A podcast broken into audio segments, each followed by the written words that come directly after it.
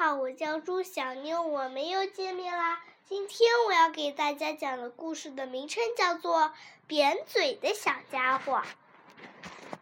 天快黑了，小鸭子还在池塘里玩。它忽然听见有谁在岸边哭，就游了过去，想看个究竟。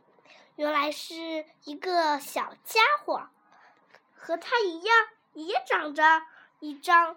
扁扁的硬嘴，小弟弟，谁欺负你啦？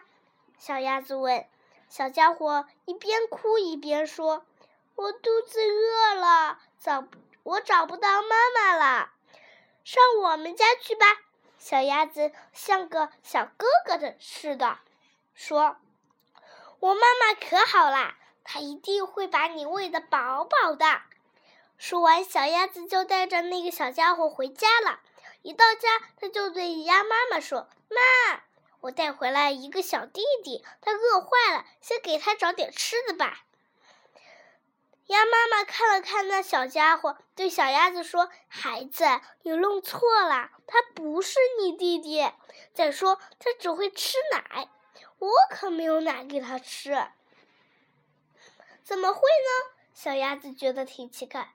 怪，它跟我一样是，也长着扁扁的嘴，为什么不能吃小鱼小虾，偏要吃奶呢？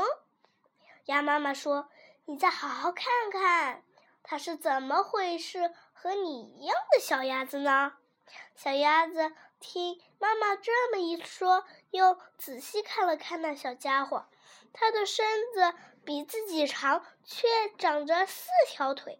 脚趾间也倒是有一层膜，可是那褐色的毛紧紧的贴在身上，不像是自己黄色的蓬蓬蓬蓬松松的绒毛。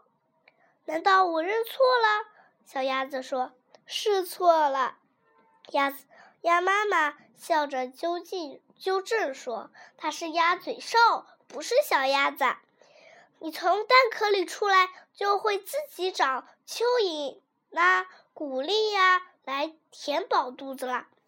它妈妈有奶，就喂它，喂奶给它吃。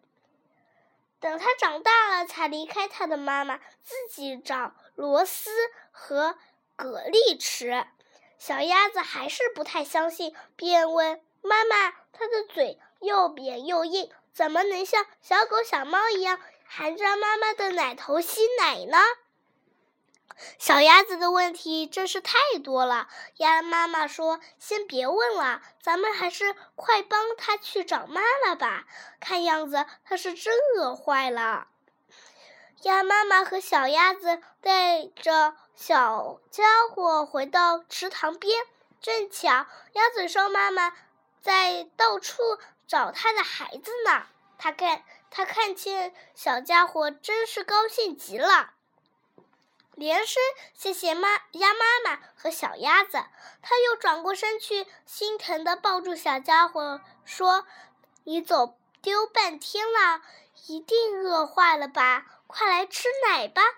鸭嘴兽妈妈说着，就仰着身子躺在了地上。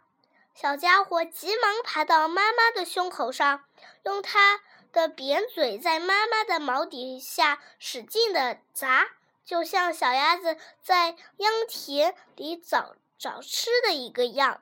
这下小鸭子看清楚了，鸭嘴兽妈妈根本就没有奶头，小家伙在它的在它的胸口上砸哪儿，哪就有奶水生出来。小家伙吃的可真香。鸭嘴兽生活在澳大利亚，是一种古老的原始的哺乳哺乳动物。它们个头不大，白天睡觉，晚上活动，吃小河小溪里的水生昆虫、蠕虫和蜗牛。